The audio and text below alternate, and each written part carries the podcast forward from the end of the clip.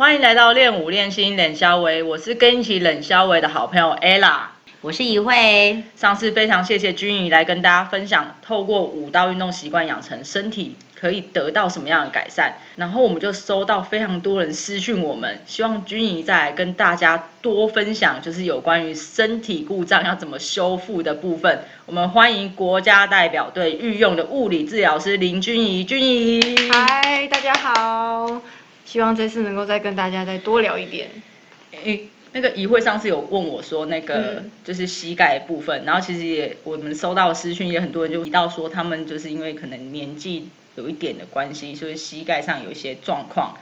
那我们这集是想要就是以膝盖这这个部分为主轴，我们来聊聊就是怎么样去保养膝盖啊。对于不论说你是不是正在跳舞，就是每个人的膝盖都是很重要的，因为它承受身体呃全部的重量。嗯，对，那希望说君玉老师来跟我们分享一下，我们在家里要如何保养我们的膝盖。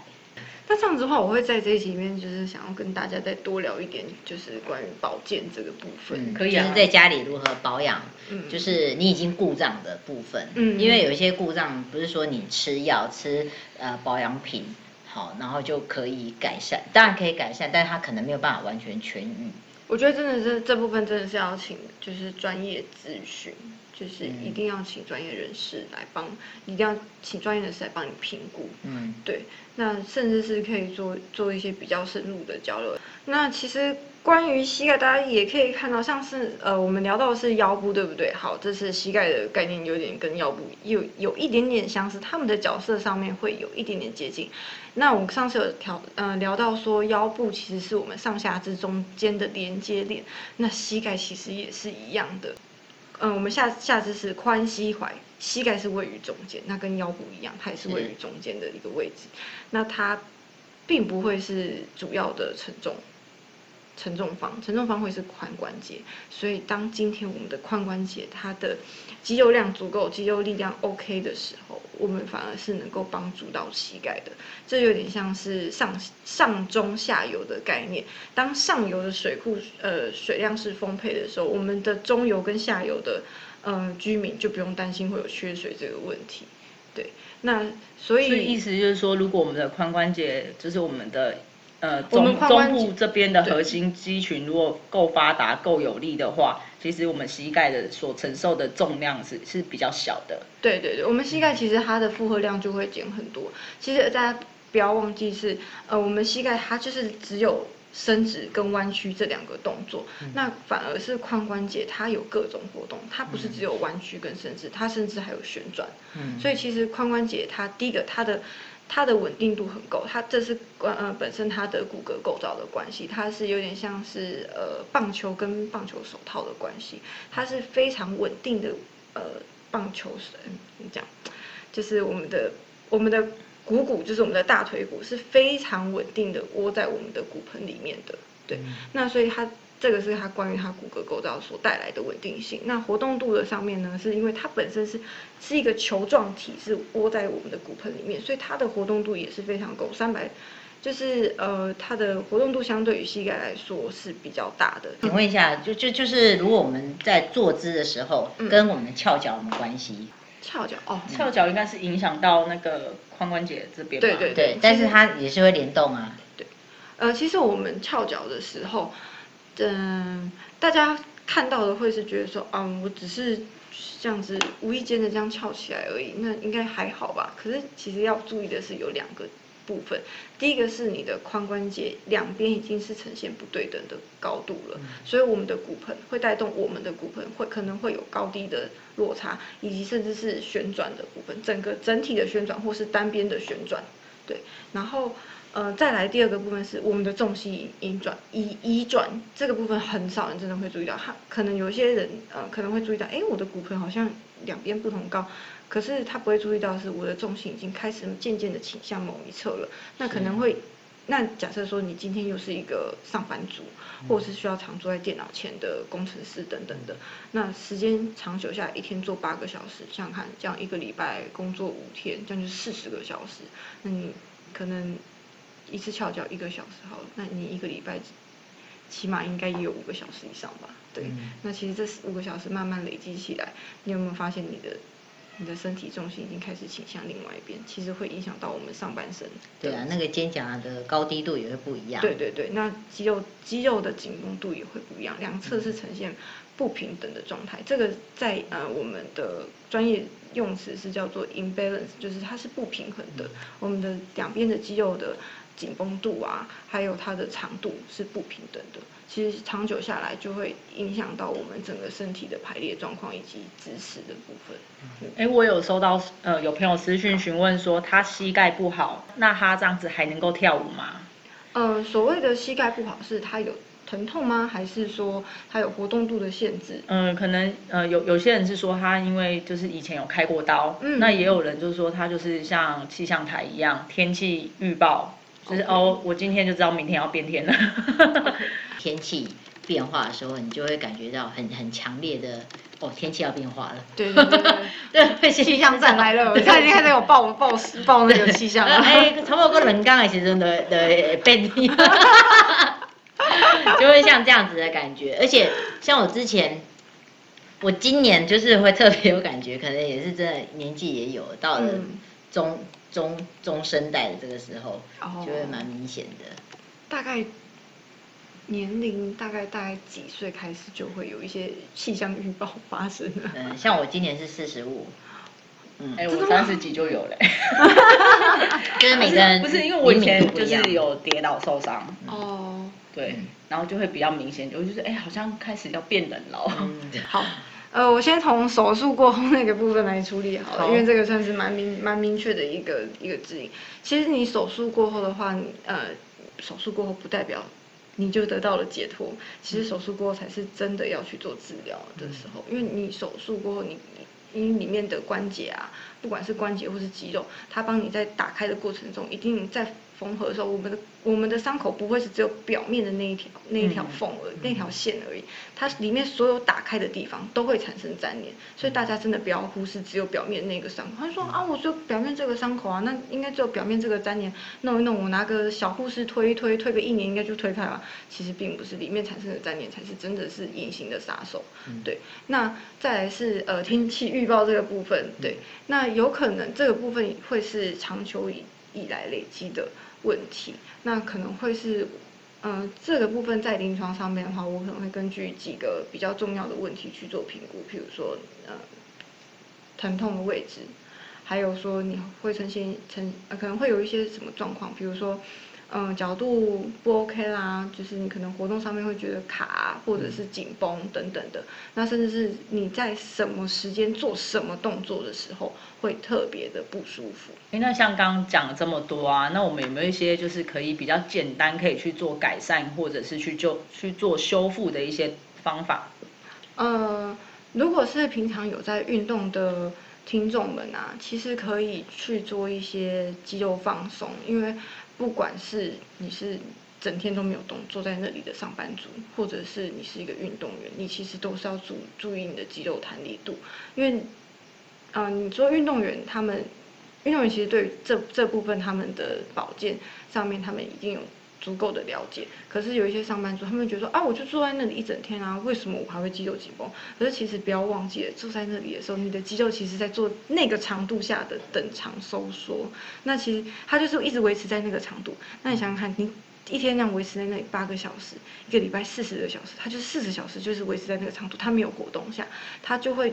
慢慢慢慢的就是会开始偷懒，就像是你把一个橡一条橡皮筋，你永远都一直固定在同一个长度下，它是不是就会维持到那个长度了？对，那就是大概就是像这样意思。所以其实回家的时候不忘不忘就是嗯泡完热水澡之后，可以再搭配一些比如说滚筒啊，或者是一些按摩球，或者甚至说有些人有按摩枪等等的，可以去帮助你做一些呃下肢或者是上半或者是上肢的放松。那如果伸展呢，就是可以建议什么样的动作？伸展的部分的话，比如说像久坐的人们，他们的腿后肌是比较紧绷的。其实你可以在办公室的时候就做一些，在办公室内就，甚至在自己位置上就可以做的一些呃腿后肌的伸展。那假设说我们今天要拉右脚的话，我们的左脚是不动的，一样是踩在地板上，脚板踩在地板上，那右脚是稍微伸直的，然后脚板。呃脚对脚板微弯，然后身体打直，缩腹挺胸，身体是直直的，慢慢的往下弯，双手慢慢沿着两腿中间慢慢往下弯，这个时候会感觉到大腿后侧这一块是比较有点紧绷的。是哦，我刚刚在旁边试了一下，觉得这很有感觉。蛮像就是好像暖身，就是舞蹈课之前面暖身也常会带到的一些动作嘛。对，那像腿后肌，其实大部分都会忽略它，因为腿后肌就是呃最不起眼的一块，大家也不会觉得说，啊，好像这这这部分好像并没有对我生活其实造成多大影响，但其实腿后肌它们有连接到我们的骨盆，它也会影响到我们的骨盆位置。对，当弹像对对对对对，没错。嗯这是指小腿肚跟大腿后侧嘛？呃，刚刚拉的是大腿后侧，那如果是要拉到小腿肚的部分的话，建议你的脚板可以再勾多一点点，然后一样对，再往上勾多一点点，然后身体一样缩腹挺胸打直，同样的动作，两只手沿着两腿中间慢慢往下延伸，这时候会比较拉到多一点的小腿。那比如说像是家里有呃门槛呐、或者是楼梯啊，你可以把脚踩在那个楼梯上面，那让脚板下面呈现一个直角三角形的位置，嗯然后身体慢慢往前倾斜，它其实也可以拉到我们的小腿肚哦。对，老师这个时候是不是要配合我们的呼吸？可以可以可以。配合呼吸其实是很重要，在任何的运动里面，嗯即便你是要做伸展，也是要配合呼吸，可都可以达到让你的身体觉得说是一起在做这个动作。没错，呃，有一些人他们可能会觉得说，哎，那我做完我的，我老师讲这么多，嗯，一下是放松，一下是伸展，那它的顺序会是什么？那其实这里我可以跟大家讲说的是，嗯，如果有些比较怕痛或者是比较想要立即得到效果的人，我会建议就是可以先泡个热水澡。其实热水澡它可以帮助我们身体循血液循环，然后做完热水澡，等于说稍微做一个小小的 warm up，就是小小的暖身之后，我们可以用滚筒或是按摩球，或者是呃手边有按摩枪的听众们，也可以拿来做放松。那放完放松完之后，再做拉筋，效果会更好。因为有些呃。有些人他们会觉得说啊，我有拉筋啊，可是怎么觉得好像都没有得到改善？那其实我可以在这里告诉大家说，这个原理是在有点像是用橡皮筋，你在橡皮筋上面打一个结，那你现在在橡皮筋两端再拉的时候，请问一下，现在橡皮筋会是怎么样？会是越拉越紧呢，还是会越拉越松呢？中间如果有中间已经打一个结的话，就拉不太松了，对对对，它就会打，它就越打越拉 越拉越紧，对。越打越紧。对对对，没错。所以我们如果没有透过就是按摩球或者是滚筒的放松，就去做拉筋的话，其实我们的我们的伸展是越拉越紧的。所以我会建议就是大家还是要搭配一下一些放松的工具。其实这些东西啊，在舞蹈课程当中，就是老师不在上课前的那个暖身，还有呃舞蹈动作呃之后他的一些收操，好像都会带到嘛，对不对？对，都会带到，嗯，因为毕竟所有的运动都一样，一定要避免运运动伤害，因为有一些运动伤害就是坏了是很难很难痊愈的。课呃舞蹈课程当中啊的一些暖身。那像现在我知道运动科学这么发达嘛，那在暖身方上面有没有就是比较新的资讯可以跟听众朋友或者是说老师们这边做分享呢？这几年啦，其实大概三五年前吧，其实，在欧美那个地方，其实就已经开始在流行动态拉筋这个部分。然后，呃，大家一定会说，啊，什么是动态拉筋？啊，拉筋不就是就是掉地雷呀，然后十秒、十秒、10十秒五20秒对，一个动作然后 follow 老师的 order 这样就好了，follow 老师的指令就好了嘛。那其实呃，国外现在已经开始研究出来说，你在运动前，甚至是你要做任何的活动前，你拉筋拉的太久的话，反而会造成肌肉是比较无力的。那透过动我想问一下，所谓久是大概多久呢？嗯，大概超过十十秒、十五秒以上哦，所以一个动作就是大概就是一个八拍，一个八拍大概就差不多不到十秒，不到十秒。对对对，其实其实那个时间累积加成起来，对啊，还是会有一定的影响度。对，那所以会建议大家说，诶，可以透过一些动态的拉筋。那动态拉筋，大家一定会好奇说啊，那这样动态的拉筋是要怎么做？是就直接开始跳舞吗？直接开始跑步吗？还是直接怎么样啊？有点类似，但是规模会再小一点点，它的程度不会这么大，它的活动会是比较偏一些呃动态的核心训练。那可以这部分可以再跟我们多分享一点吗？那那其实其实那个活动带动蛮有趣的，大概会是两到三个人一组。那他透过一些，比如说像是呃，大家先摆好位置，比如说有些人是呈现弓箭步啦，那有些人会是呃呈现躺姿的状态。那透过一些推拉等等的去做，每每个人就会变成说，呃，我们的拮抗肌跟收跟呃收缩肌是互相去做做收缩的。那等等于说你的，你呃，比如说像是。呃，我们做一个推的动作，好，推这个动作，其实推出去的时候跟收回来的时候，这两个反向的肌肉都是有在。都是有在做活动的，而且两个人这样子一一一推一拉，其实这互动是比较有趣的。对对对对，其实不就不会像那个静态拉筋一样，就是拉到可能都快要睡着了。对对对，而且也会是比较多一点点，就是台下的互动。那老师老师们带动的时候，比较容易能够带动那个气氛，大家会比较有 power。哎，君颖，刚刚我们有提到说，就是。膝盖保健保养部分嘛，那我们平常在家就是有没有一些比较基本、简单可以上手的一些动作，来跟听众朋友们分享这个部分？好，那其实关于膝盖的话，我们可以先讲到膝盖前侧最大的肌群股四头肌。那相信大家就是对这块肌群不是嗯不会很很陌生吧？就是有在。跳舞或者是有在运动人，他们大概都会了解这块肌群。那它主要是长在我们大腿前侧的这一大块肌肉。那它为什么叫股四头肌呢？那，大腿骨其实叫做股骨，股票的股，股骨。那长在这上面的肌肉总共有四个头，所以叫做股四头肌。好。那我们平常要怎么在家里练这一块肌肉呢？这块肌肉其实非常的好练，你只要找一块就是光滑的墙，没有任何的障碍物的墙，然后你贴在上面，然后我们的两只脚，嗯，站站着与骨盆同宽，然后让身体慢慢往下滑，那会随之带动我们的膝盖慢慢的往前推。那膝盖往前推的时候，会尽量维持在。嗯，往脚尖的方向前推，不要尽量不要内夹，对。那前推之后，那那大家一定会说，那我要蹲到多低啊？我要到整个整个像哭本身外那骷髅来嘛？当然不是，大概稍微像是有一些年纪较大的嗯年长者的话，他们觉得哎这个动作外加没关系，你旁边放一放两张椅子，或是放两放两只扶杆，或是在公园里面做都可以。那我。我们就是稍微扶着，然后慢慢往下微蹲，会感觉到大腿前侧这里会有点酸酸的，然后甚至你的手放上去的时候，觉得哎，我这块肌肉开始有点变硬绷起来的时候，那就是已经这块肌肉已经慢慢在处理。那假设说有些人说，哎，那老师我会做到觉得膝盖前面这里会酸酸的，有点不太舒服，哎，那就是这个动这个这个角度对你来说。可能难度太高了，会建议你可以慢慢的往身体往上滑一点点，让膝盖不要这么的不舒服。主要还是放落在我们的大腿前侧这里去做发力哦。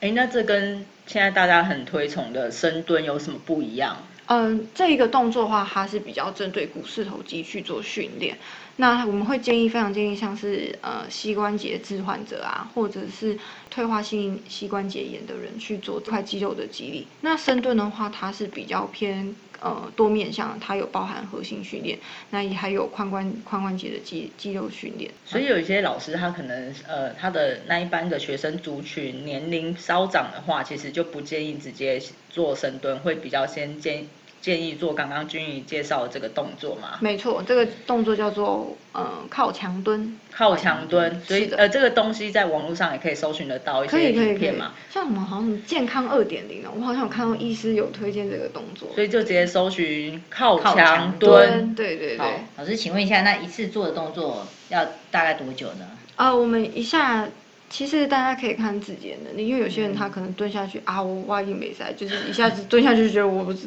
累了，我就要起来，没 关系。